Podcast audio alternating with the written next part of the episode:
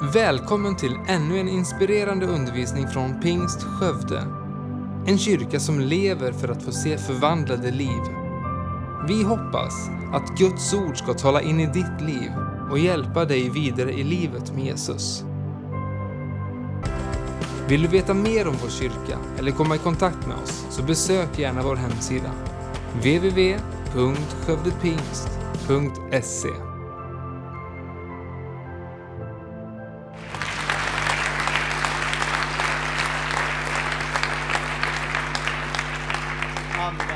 vi be tillsammans?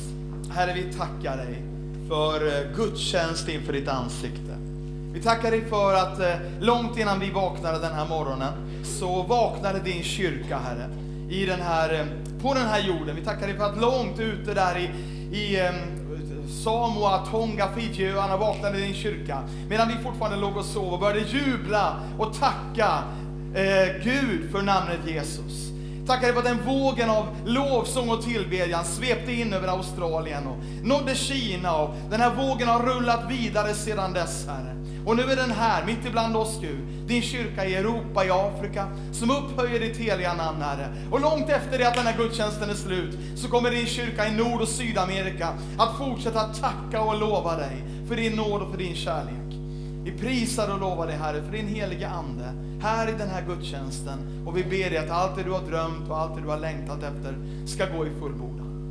I Jesu mäktiga namn. Och folket sa Amen. Åh, oh, jag älskar söndagar.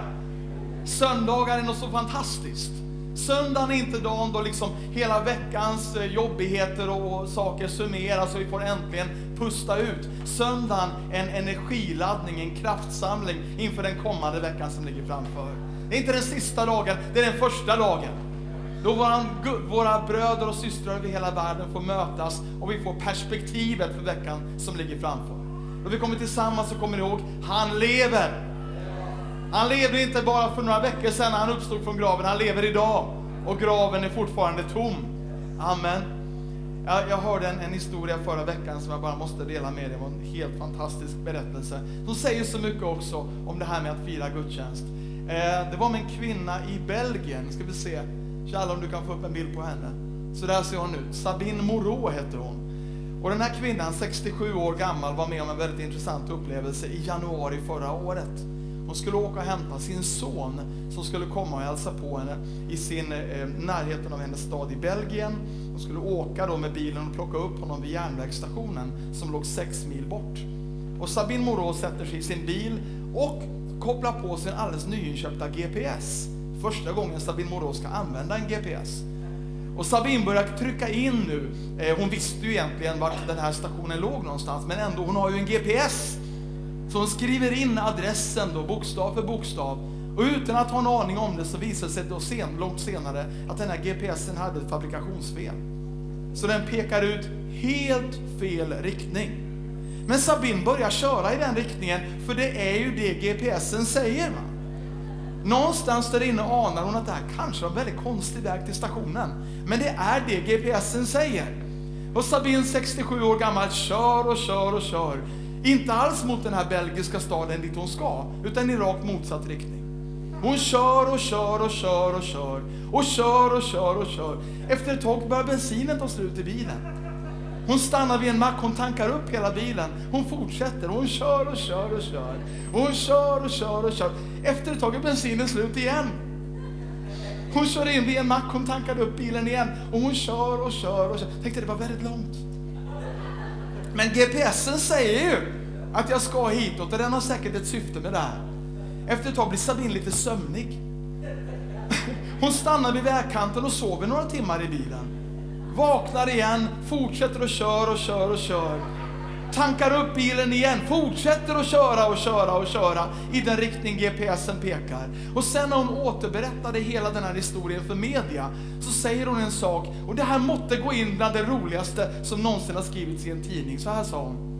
Jag märkte att något var fel när jag kom till Zagreb. Då förstod jag att jag nog inte var i Belgien längre. Och nu vet inte jag hur geografiskt bevandrad du är. Låt oss ta fram en karta här och titta. Sabine Moreau korsade hela Centraleuropa. Hon skulle till järnvägsstationen sex mil bort. Hon åker genom sex länder i Europa. Och när hon kommer till Kroatien så insåg vänta nu ett tag här. Då har hennes son polisanmält henne som försvunnen. Och det här blir en nyhet som går ut över hela Belgien. Sabine vänder och kör tillbaka igen. Och vad är min poäng? Vet du, ibland kan våran GPS peka fel. Ibland känner vi grejer, men det du känner pekar det inte i rätt riktning. Det är inte hela sanningen. Det du upplever, det du ser i dina omständigheter pekar det i en viss riktning, men det är inte hela sanningen. Idag när vi firar gudstjänst vill Jesus kliva in i din GPS och säga, jag är vägen, sanningen och livet. Jag är med dig, mitt ord är för dig, jag är uppstånden från de döda. Det är vad gudstjänsten är till för och jag är så glad att få fira den här tillsammans med dig. Eh, tusen tack Sven och Vicky, jätteroligt att vara här. Roligt att se eh, Simon och Caroline igen också. Eh, jag var här för några år sedan, men det är ju inte säkert att du var här just då eller att du ens kommer ihåg att jag var här. Så innan jag går in i budskapet som jag känner att eh, eh Herren har lagt på, på hjärtat, så låt mig bara kort presentera något av vem jag är. Jag har en liten kort fyrapunktspresentation. som jag brukar använda. Först och främst, om du vill veta någonting om Joakim Lundqvist finns det en sak som är viktigare än någonting annat och det är att jag är frälst, renad i Jesu blod och ett Guds barn. 16 år gammal var jag när jag kom in i en kyrka dit en kompis hade ljugit mig dit till. Han sa att det var en fest och jag sa efteråt, vi måste definiera vad fest är för någonting. Men jag stod längst bak i den där kyrkan, längst bak i den här ungdomskonferensen som bestod av ungefär 120 personer. Livets Ords andra ungdomskonferens någonsin förresten. I en liten skolaula som heter Katedralskolan i Uppsala. Och där någonstans så rörde Herrens ande vid mig. Och fröna som fanns planterade genom min svenskkyrkliga uppväxt eh, sprang upp och blev levande.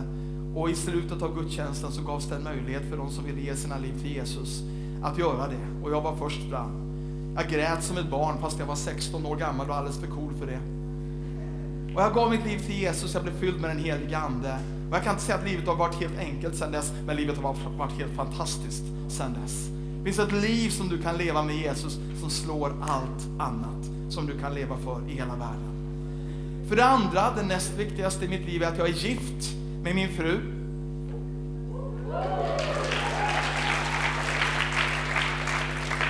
Maria som sitter här som är mitt livs kärlek och min bästa vän och vi har varit gifta i 27 år nu. Och det blir, jag överdriver inte när jag säger att det blir bara bättre och bättre. Det tredje viktigaste är att jag är pappa. Jag är far till två fantastiska döttrar. Evelina som är 25 nu, pluggar konst i Cambridge i England. Och Julia som är 22 som just nu vickar deltid som min sekreterare i kyrkan. Och gifte sig i somras. Och för det fjärde så har jag förmånen och fått nåden att på olika sätt genom mitt liv eh, försöka tjäna Gud och bygga hans församling på olika sätt. Eh, och just nu genom att vara pastor i en församling som jag fullständigt älskar, nämligen församlingen Livets Ord i Uppsala. Eh, man märker när man är borta en söndag hur mycket hjärtat ändå dras åt liksom hemförsamlingen. Jag vet inte hur många mess jag skickat nu på morgonen. Ja, hur går det? Ber ni? Håller ni? Och går igenom liksom. Men jag älskar den församlingen. Jag klev in som pastor Sven sa tidigare här, som pastor för knappt två år sedan. Och det har varit en så speciell tid. Både fantastiska, underbara segrar och också en hel del utmaningar. Men vet du vad, jag bara ger dig en uppmuntran här. Du som själv kanske går igenom en utmaning någon gång. I varje utmaning finns en möjlighet. I varje utmaning finns två krafter som drar åt två olika håll. En centrifugalkraft som vill skjuta dig ut, få dig att fly, sticka och dra och inte vilja vara med längre. Och en centripetalkraft som drar dig närmare Jesus. Och jag tittar på min församling nu och ser hur den här centripetalkraften har verkat så starkt. I bön, i enhet och genom Guds nåd nu, jag fick precis siffror för, för våra första tre månader, så har vi 300 fler som firar gudstjänst hos oss nu än för bara ett år sedan. Inte minst genom en stor väckelse som har brutit ut genom, eh, bland invandrarna i Uppsala och så många muslimer som har givit sina liv till Jesus. Så vi tackar Gud för vad han har gjort och för vad han gör. Men det är en stor förmån för mig och för Maria att vara här och gästa er i Skövde pingst. Jag ska inte ens gå i närheten av dialekter, då gör jag bort mig totalt. Men jag vill dela ett budskap med dig idag. Jag bad för den här stunden, den här dyrbara stunden när jag skulle få dela söndag med er. Och så kom det ett, ett budskap upp i mitt hjärta som jag skulle vilja kalla för livets kundvagnar. Och jag ska förklara vad jag menar, för det, men, menar med det. Men om vi kunde börja med att läsa tillsammans ett bibelord från Jakobs brev. Eh, det är första kapitlet. Så har du Bibeln med dig, jag vet att ni är en läsande församling, så slå gärna upp det och läs det tillsammans med mig. Jakobs brev kapitel 1 och vi ska läsa vers 12 till 15. Jakob kapitel 1, vers 12 till 15.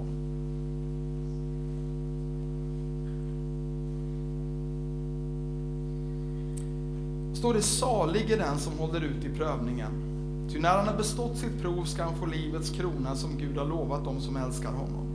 Ingen som frestas ska säga, det är Gud som frestar mig.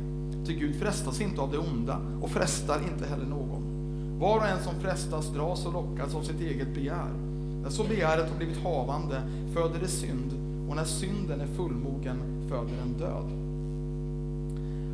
Och nu kan man ju undra, vad i all världen väljer jag ett sånt här bibelord för när jag ska predika i en annan församling? Kan vi inte tala om någonting mer uppmuntrande? Kan vi inte predika över att för Gud är allting möjligt? Eller att på tredje dagen uppstånden igen från de döda, eller någon sån här härlig, underbar, ljuvlig uppåtvind till princip. Va?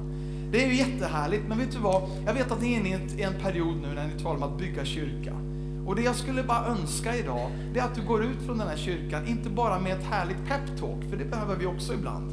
Det finns allt för mycket eh, unpep talk i den värld vi lever i för att inte behöva det. Men jag skulle ännu mer vilja att du går ut från den här kyrkan idag med någon sorts redskap för att hantera det knepiga som livet är. Och inte minst det som de här bibelorden talar om, processen som har med frestelse och synd att göra. För väldigt många gånger så tror jag att vi har ett felaktigt perspektiv på de här sakerna och därför är vi illa rustade när vi blir utsatta för frestelser eller andligt motstånd. Många gånger så tror jag att vårt perspektiv på detta med frestelser och synd och så vidare är att fienden står med fullt koger av brinnande pilar och när han än önskar och vill så lägger han en pil på sin båge, skjuter den rakt emot dig. I ett obevakat ögonblick så träffas du av den och där står du helt försvarslös och vet inte vad du ska göra. Du faller och du blir ett oskyldigt offer för hans nycker. Men det här bibelordet ger oss redskap för att förstå den här processen av helgelse i våra liv så att vi kan stå emot på den onda dagen. För Guds uppmaning till oss är inte bara att köras över av den onde, utan stå honom emot, så ska han fly för er.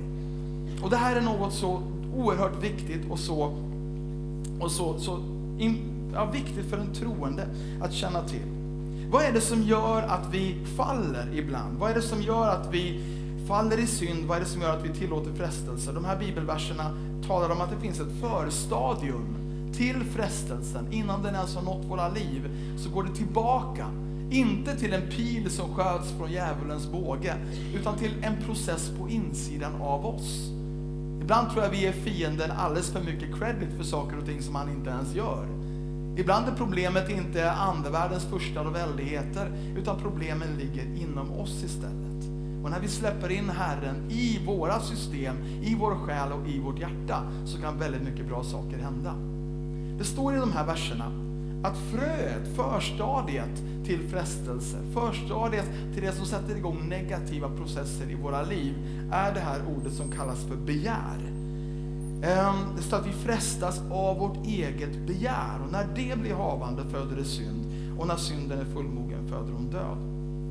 Jag läste lite grann om det här ordet begär och den grekiska eh, förklaringen på det här ordet och definitionen till vad det är som Jakob syftar till. Det är att ett begär är en stark dominerande tanke. Och där börjar väldigt många gånger våra problem. Att den starka dominerande tanken i våra liv inte är Jesus, utan kan bytas ut mot andra saker. Vi kan fortsatt säga, jag har inte syndat, jag har inte brutit mot Guds ord, men jag har bytt ut den starka dominerande tanken att Jesus lever och är uppstånden och låtit den konkurrera med andra starka och dominerande tankar. Och jag vill förklara lite grann hur det här fungerar. Jag är miljöskadad av 28 års arbete med ungdomar. Och därför så fort jag kommer igång med liksom en tanke eller ett tema, eller jag söker Herren för någonting, så börjar både ett budskap och också en massa med illustrationer eh, växa fram i hjärtat. Och det är inte liksom en gimmick, utan det är bara att jag vill att någonting ska etsa sig både i hjärtat och på näthinnan på dig. Så att om jag bara försöker förklara det här pedagogiskt och så hoppas och ber jag att genom den här bilden så ska jag kunna liksom kidnappa lite grann av ditt, eh, din fantasi och ditt sinne.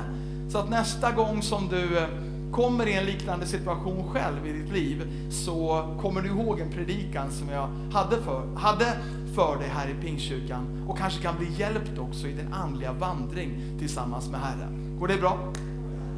Jag skulle egentligen behöva en kundvagn nu. Det hade varit jätte, jättebra. Kan ni... Amen. Vilken församling!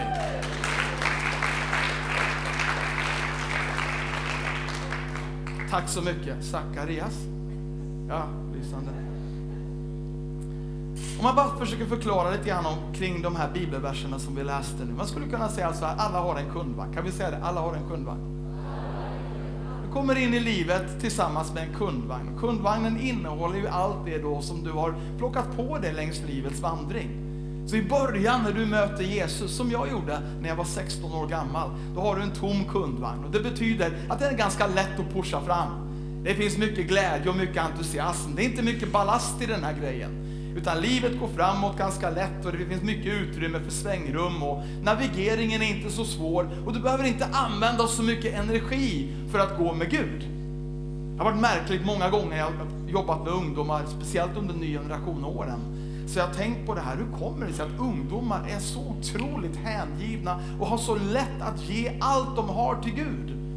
Och så tänkte jag, betyder det att de är någon form av speciella troshjältar? Men så insåg jag efter ett tag, nej, det beror på att de inte har så mycket. Det är ju jätteenkelt på ett sätt, va? att stå där och säga, Herre, allt jag äger och har, det ger jag till dig. Jag ser den där 14-åringen som verkligen från djupet av sitt hjärta med energi och en fas stryker under. Allt Herre, allt! Vad 14-åringen egentligen menar, det är ju en iPhone och 300 kronor. Det är ju det, är ju det samlade kapitalet som finns. Va? Men så vet du, sen växer ju livet, eller hur? Ditt liv blir större, ditt liv innehåller mer. Och det behöver inte vara negativt, men man får jobba lite hårdare på överlåtelsen. För allt, ordet allt, kommer plötsligt att innehålla mycket, mycket mer att ge upp för Jesus. Så säger, säger vi, vi börjar vår kristna vandring här. Kundvagnen är tom, entusiasmen på topp, ganska ung kanske. Och så börjar du din vandring längs livets väg. Och så kommer du till en punkt i ditt liv när du börjar tänka på pengar lite mer än vad du gjorde tidigare. Jag säger inte att du syndar. Du, det är inte att du liksom falskdeklarerar eller tillbringar nätterna med att sitta på online-kasinon eller liknande. Det är inte massa dumheter som händer. Det är bara någonting som börjar växa inne i dig i hur du tänker om pengar och inte minst hur mycket du tänker på pengar. Du börjar tänka på hur roligt det vore att ha mer pengar än vad du har. Och du börjar tänka vad mycket saker du skulle kunna göra om du hade mer pengar än vad du har. Och du läser tidningar om spännande exotiska semesterdestinationer. Och tänkte jag som bara åker till Lidköping varje sommar. Och du börjar titta på olika bilar och börjar dregla över dem. Och du börjar titta på olika kläder beroende på lite grann kön och intresse och, och sådär. Och du börjar tänka, tänk om jag kunde göra det, tänk om jag hade pengar till det, tänk om jag kunde göra det. Och lyssna på mig nu. Jag talar inte om synd. För allihopa här inne förmodligen har en längtan efter att ha mer pengar än vad vi har. Eller hur? Det, det är ingenting som är icke-legitimt jag pratar om här, men det är när tanken blir för stark. När tanken blir för stor. När tanken blir för dominerande. Och hur vet jag när den har blivit det? Låt mig tala om det för dig. Det är när du är mer frustrerad över det du inte har än du är tacksam över det du har.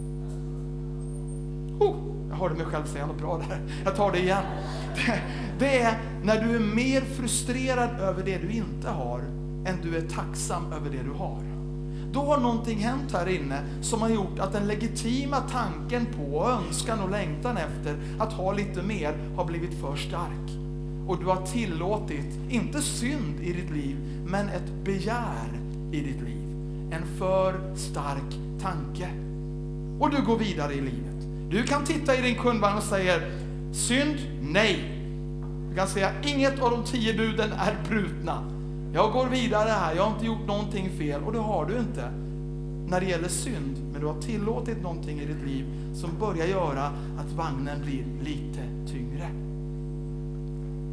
Så fortsätter du vandra genom livet. Och sen kanske du kommer fram till en punkt där du tänker, vad roligt det vore att vara lite mer populär än du är. Och det här är ju lätt att tänka idag, för popularitet är vår, vår tids stora folksjukdom faktiskt. Begäret efter popularitet. Du ser någon annan som är lite mer socialt kompetent och har lite mer kompisar kanske. Och tänker, tänk vad roligt att vara sådär populär och vara så uppskattad. Tänk vad roligt det vore om alla flockades runt mig på samma sätt som de flockas runt honom eller henne. Tänk vad roligt om jag hade fler Facebook-vänner. Tänk vad roligt om jag fick fler likes på Instagram. De av er som vet vad jag talar om, okej, okay, de som inte gör det, glöm det. Du kan bara sätta en parentes runt just det här partiet. Och igen, det här är en legitim tanke från början. Alla vill bli uppskattade. Alla vill bli älskade. Gud har skapat oss så. Men det är när det börjar bli en för stark tanke. När det börjar bli för dominant. När du tänker på det för mycket. När du går igenom din egen Instagram-feed och jämför med andra och börjar räkna likes. Du la ut en bild exakt samtidigt råkade din bästa vän lägga ut en bild. Du fick 69 likes, han fick 77. Och du börjar undra, vilka är de där åtta människorna? Och du går igenom och jämför listan liksom. Vilka likar hans men inte min? Du vet, då har någonting blivit för starkt där inne. Tanken har blivit för dominant. Den är inte fel, den är inte synd, men den har blivit till ett begär och det åker ner i din kundvagn. Och så går livet vidare. Lite tyngre nu. Lite svårare att säga halleluja. Så kundvagnen är lite, kräver lite mer energi för att pusha framför dig. Så kan vi säga att du kommer fram till en annan punkt i livet när eh, någonting händer som gör att du känner dig lite missförstådd. Du tycker att du inte riktigt får den cred som du förtjänar. Du gör en massa bra saker, men ingen klappar dig på ryggen och säger vad duktig du är. De klappar honom på ryggen. Klappar henne på ryggen. Men jag gör ju det och jag gör ju det och ingen säger åh vad bra du är. Pastorn pratar inte om mig i exemplen i predikan. Någon hälsar inte på mig och istället för att, att, att liksom tänka men det kanske var ett misstag så tar du det personligt. Så han tittade på mig konstigt i kyrkan. Han tittade på mig och gjorde en grimas. Ja, men om du hade tittat två sekunder till så hade du sett att han gjorde Hatschu! Men vet du, man börjar bli, man börjar bli överkänslig. Man läser in grejer och man släpper in någonstans här en lite för stark tanke på att jag är missförstådd. Jag, jag, jag, är, jag är utanför, jag, jag, man får en sån här liten eh, offermentalitet. Och det är ju ingen synd i det, det är ju bara en tanke, en inställning. Men den blir för stark och den blir för dominant och du börjar tänka på den för mycket. Och den hamnar i din kundvagn. Och så fortsätter du genom livet. Så kanske du efter ett tag kommer fram till en punkt i livet när du helt enkelt börjar tycka om dig själv lite väl mycket. Du börjar tro att du är något. Och igen, det finns ju något sunt i detta. Bibeln talar om en själv sund uppskattning, en sund självbild. Älska din nästa så som dig själv. Men du kan också älska dig själv lite för mycket. Kanske du just har utexaminerats från universitetet och du är ruskigt stolt över den där examen du fick. Och du går omkring och tänker, ja, ja, ja du, har du en utbildning? Nej, okej, okay, det har du inte. Nej, jag har en utbildning. Har, har du en, en bil? Jag har en sån bil. Hade du? Jag har en sån här bil. Ja, du har inte så mycket till talang. Nej, jag har talang. Jag kan spela. Jag kan sjunga. Jag är socialt kompetent. Jag är utbildad. Jag har en gåva. Ja, du har ingen gåva. Jag har en gåva. Och någonstans så går du förbi den här nivån av sund självuppskattning och du hamnar i någonting som är lite för starkt. Du är lite för glad för i dig själv. Och du har lite svårt att ge Gud äran och lite för lätt att ta den själv också. Hamnar det här i din kundvagn. Det märkliga nu, det är att du skulle kunna titta i din kundvagn och säga, jag har inte syndat. Och du har rätt. Men du har släppt in förstadiet till frestelser, synd och i, i slutänden död i ditt liv genom att tillåta begär. Jakob sa just, vi snärjs av begären inom oss själva. Så vad händer när kundvagnen blir full av dessa begär, trots att vi ursäktar dem vart och ett och kan hävda med viss sanning att vi inte har fallit i synd? Två saker kommer att hända. Nästa gång som fienden lägger den där pilen på sin båge här borta. Nästa gång som han i ett välriktat och väl utvalt ögonblick skjuter den mot dig för att få dig att synda. Exempelvis, han kanske skjuter en pil mot dig som innebär en frestelse att agera omoraliskt ekonomiskt. Att göra något fel, att använda lögn och manipulation för att få mer pengar.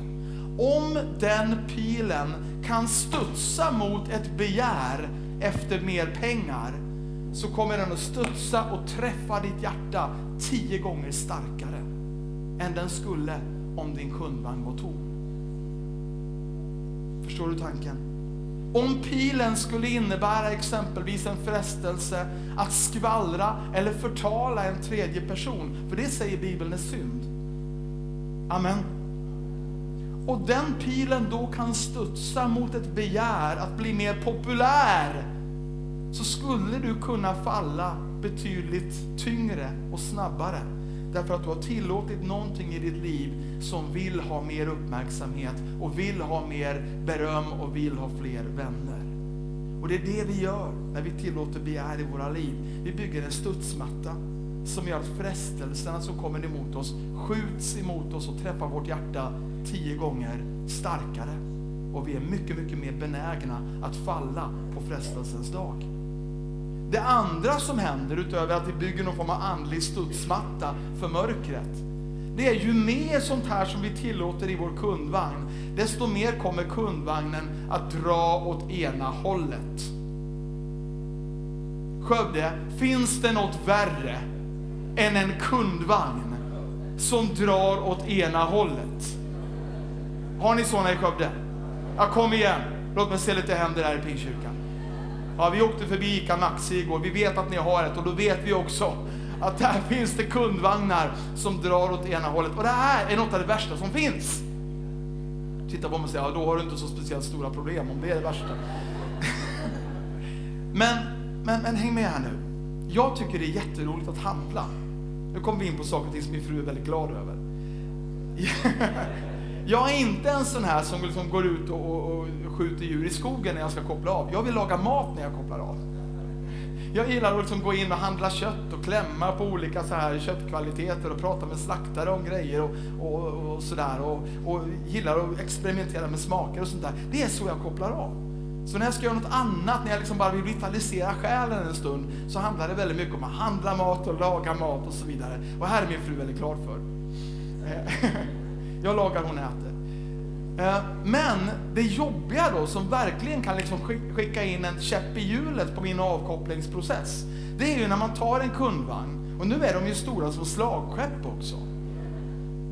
Det här är ju bara så att folk ska, eh, butiken ska ge, tänka att du får dåligt samvete om du bara skulle ha en tub tandkräm. För, för, du kan ju inte gå in och bara lägga en tub tandkräm långt där nere liksom. Och sen med en berått mod gå till kassan. Hur dumt känns det?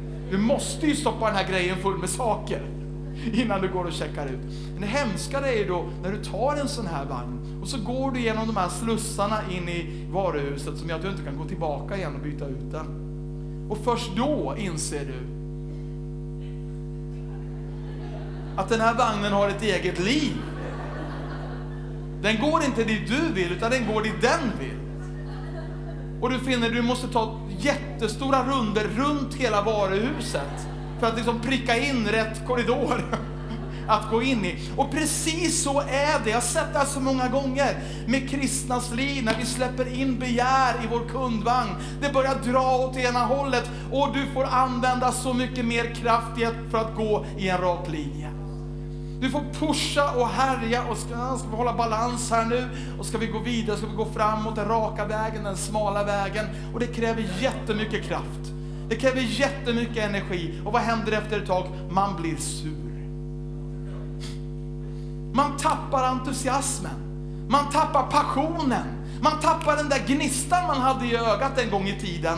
Det där hallelujat som han så glatt och härligt sa en gång i tiden. För att all kraft nu går åt åt att bara hålla sig på denna smala väg. Och så måste man hitta en syndabock också naturligtvis. Ja, det här är min mammas fel alltså.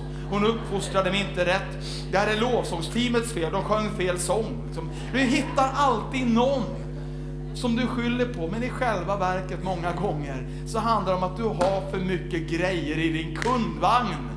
Kära broder eller syster. Nej, jag har inte syndat. Nej, men du har släppt in den ena starka dominerande tanken efter den andra. Så till sist får inte tanken om att Jesus är uppstånden från de döda, det får inte plats här längre. För det är fullt med bekräftelsebehov och en upplevelse av offermentalitet och längtan efter pengar och fascination över dig själv och allt möjligt. Och det är nu som det blir så speciellt när vi, när vi studerar evangelierna och ser att så många gånger när Jesus kallade människor till efterföljelse så bad han dem lämna någonting bakom sig. Många gånger så ser vi människor som följer Jesus lämna någonting bakom sig som inte i sig själv var synd. Det var inte i sig själv någonting dåligt. Men någonting plockades ut ur kundvagnen och lämnades kvar när Jesus gick förbi och kallade till efterföljelse. I Matteus 4 så möter vi Petrus och Andreas. Och då står, jag får upp det på skärmen där, att genast lämnade de näten och följde honom.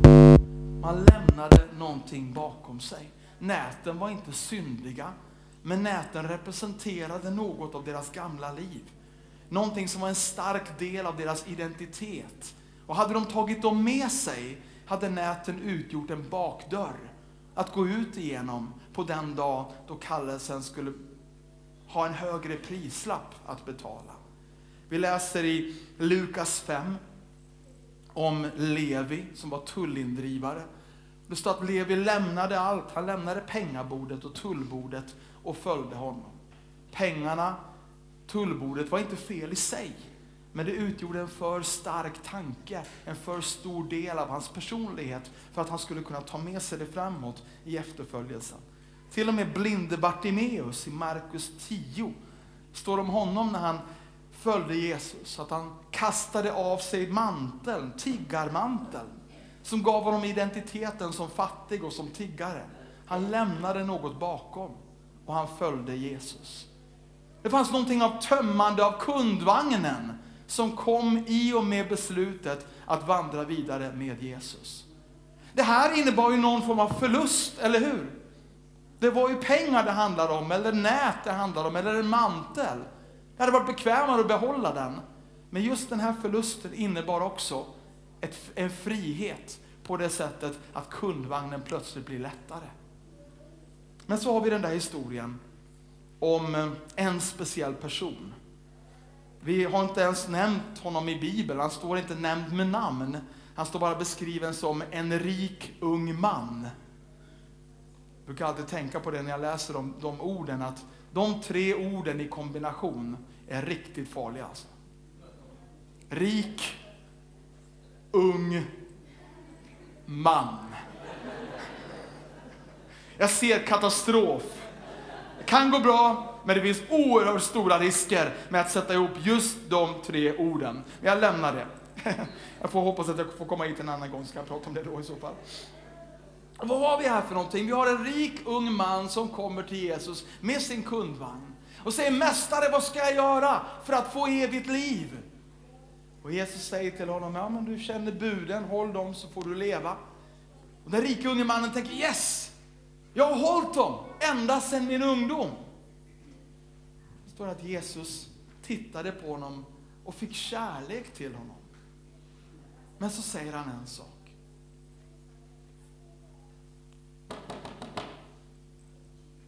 Ett fattas dig. Det finns någonting här som är lite för starkt i ditt liv. Det finns någonting här som du älskar lite för mycket. En tanke som har blivit för dominant i ditt liv. Som har gett dig för mycket identitet. Och för din egen skull så behöver den här lämnas bakom. Han säger, gå och ge allt du har till de fattiga. Kom sen och följ mig. Det här var ju inte en dom över den här rike unge mannen, utan en inbjudan till honom att följa med en tom kundvagn. Och vilken möjlighet han hade där. Att göra som, som Petrus och, och, Andreas hade gjort, att göra som Levi hade gjort, att göra som Bartimeus hade gjort. Men så står han här och tittar på Jesus och tittar i sin kundvagn. Och tittar på Jesus och tittar i sin kundvagn. Ah. Och så vänder han och så står det att han gick bedrövad bort. Varför gick han bedrövad bort? Därför att han började fortsätta och skjuta framför sig en tung kundvagn. Fortsätta att försöka hålla balansen i livet när möjligheten var alldeles framför hans ögon att kunna gå vidare med Jesus och en tom kundvagn in i historien. Vi hör aldrig talas om den här rika unge mannen igen i Bibeln. Han försvinner. Han försvinner ut. Han kanske förblev rik, men han försvann ur historien. Jag tänkte, vad skulle han ha gjort egentligen? Vad hade Gud tänkt med honom? Kanske hade originalplanen var att det skulle finnas ett brev i Bibeln som heter Den rike unge mannens brev till Korinterna. Kanske skulle han ha åkt till ett nytt land och plöjt upp en fåra för evangeliets spridning på pionjärområden. Kanske han skulle blivit en stor predikant, förkunnare, en missionär, en världsförbättrare. Vi vet inte, varför inte? Därför att någonting lämnades kvar i kundvagnen. Och det här vill jag skicka med dig idag. Jag vet inte vad som finns i din kundvagn. Men vad det än är, vad det är för starka tankar som har fått gro där. Tankar som kanske inte fanns för 5, 10, 15, 20 år sedan, men som har fått lite för stort utrymme. När du tömmer din kundvagn inför Jesus, där har du friheten. Många gånger så ber vi Gud, Gud sänd elden! Elden kommer när vi lägger någonting på altaret. Elden kommer inte bara i största allmänhet, men den kommer när vi ger Herren någonting av oss själva, när vi tömmer vår kundvagn. Jag vill avsluta bara med att ge dig en berättelse från, från en erfarenhet som jag gjorde här om året. Jag var nere i Stockholm tillsammans med en god vän från Nya Zeeland. Han hade aldrig varit i Sverige eller Stockholm förut och jag guidade runt honom där. Och som ni vet, ja, det här är långt från Stockholm, men jag vet vad som är den rätta sidan och den felaktiga sidan av Sverige och så vidare. och så vidare. Men eh, många av er kanske har varit i Stockholm i alla fall. Det är en huvudstad som ligger ja, ditåt. Stockholm är ju byggt på en massa olika öar och det är jättemycket vatten och broar och grejer i Stockholm.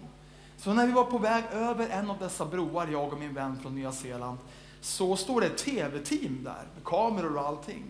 Och de frågade om jag kunde komma dit till dem och om jag kunde svara på några frågor. För de skulle göra en reklamfilm för Norton Antivirus. Ett sånt här litet datavirus antiprogram som poppar upp om du har en PC. Om du har en Mac då, då vet du inte vad virus är, men vi kan ta det också en annan gång. Um, så jag sa självklart, det, det går väl bra, vi kan ställa några frågor. Vad vill ni prata om? frågade jag. Och de sa, vi vill prata om hur du använder din mobiltelefon. Ja, det går bra. Så började de fråga, hur många filer har du på din mobil? Hur många appar har du på din mobil? Hur mycket musik har du på din bil, mobil och så vidare. Och jag svarade och svarade och svarade. Och så rätt som det så frågar de så här. Ehm, hur mycket pengar skulle du begära för att kasta din mobil rakt ner i Stockholms ström här och nu? Och jag tänkte, det var den dummaste frågan jag någonsin har fått. Den är uppenbarligen helt hypotetisk. Så jag bara drog till med en summa, för de pratade engelska med mig, så de frågade mig i euro, i euro. Så hur mycket euro skulle du begära för att kasta din mobil i, rakt i strömmen här nu? Och jag sa, 2500 euro. Det är ju 25 000 kronor. Jag bara högg något i luften. Och han tittade på mig, han som ledde intervjun, och så sa han, ehm, vänta lite tag. Och så gick han och pratade med sina kompisar och så ser jag att de börjar ta fram så här forex-kuvert. Och börjar ta ut 100 eurosedlar. Och jag tänkte, vad i all världen är det som händer? Och så kom de tillbaka till mig och sa ursäkta, vi hade inte 2500 euro, men vi hade 2000. Skulle du kasta din mobil i strömmen för 2000 euro? Och du vet hur man tänker som svensk, för i Sverige får vi ju ingenting gratis. Om någon kommer med ett erbjudande, då finns det en hake någonstans. Det finns det någonting som är en krok i detta. Och min hjärna börjar gå 200 km i timmen. Vad är det jag inte ser här? För jag menar, allt detta är ju bara ett klockrent fantastiskt erbjudande. Jag tar min mobil, jag kastar den i strömmen. Jag kan ju gå och köpa en ny mobil, jag kan ladda ner hela innehållet från iCloud, jag kan skaffa ett nytt simkort och så två timmar senare har jag en ny mobil, en bättre mobil. Och dessutom kanske 13-14 000 kronor över. Jag tänkte, vad är det dåliga här? Han sa 2000 euro. Ja, sa han. För att kasta den här och nu? Ja. Jag tänkte, ska han ta pengarna och springa? Och så frågade han, gör du det? Ja, så jag tog min mobil, jag kastade den glurr ner i Stockholms ström. Jag fick 2000 euro. Jag gick och köpte en ny mobil, nytt simkort, laddade ner hela innehållet och jag hade 13-14 000 kronor över. Det var en bra dag.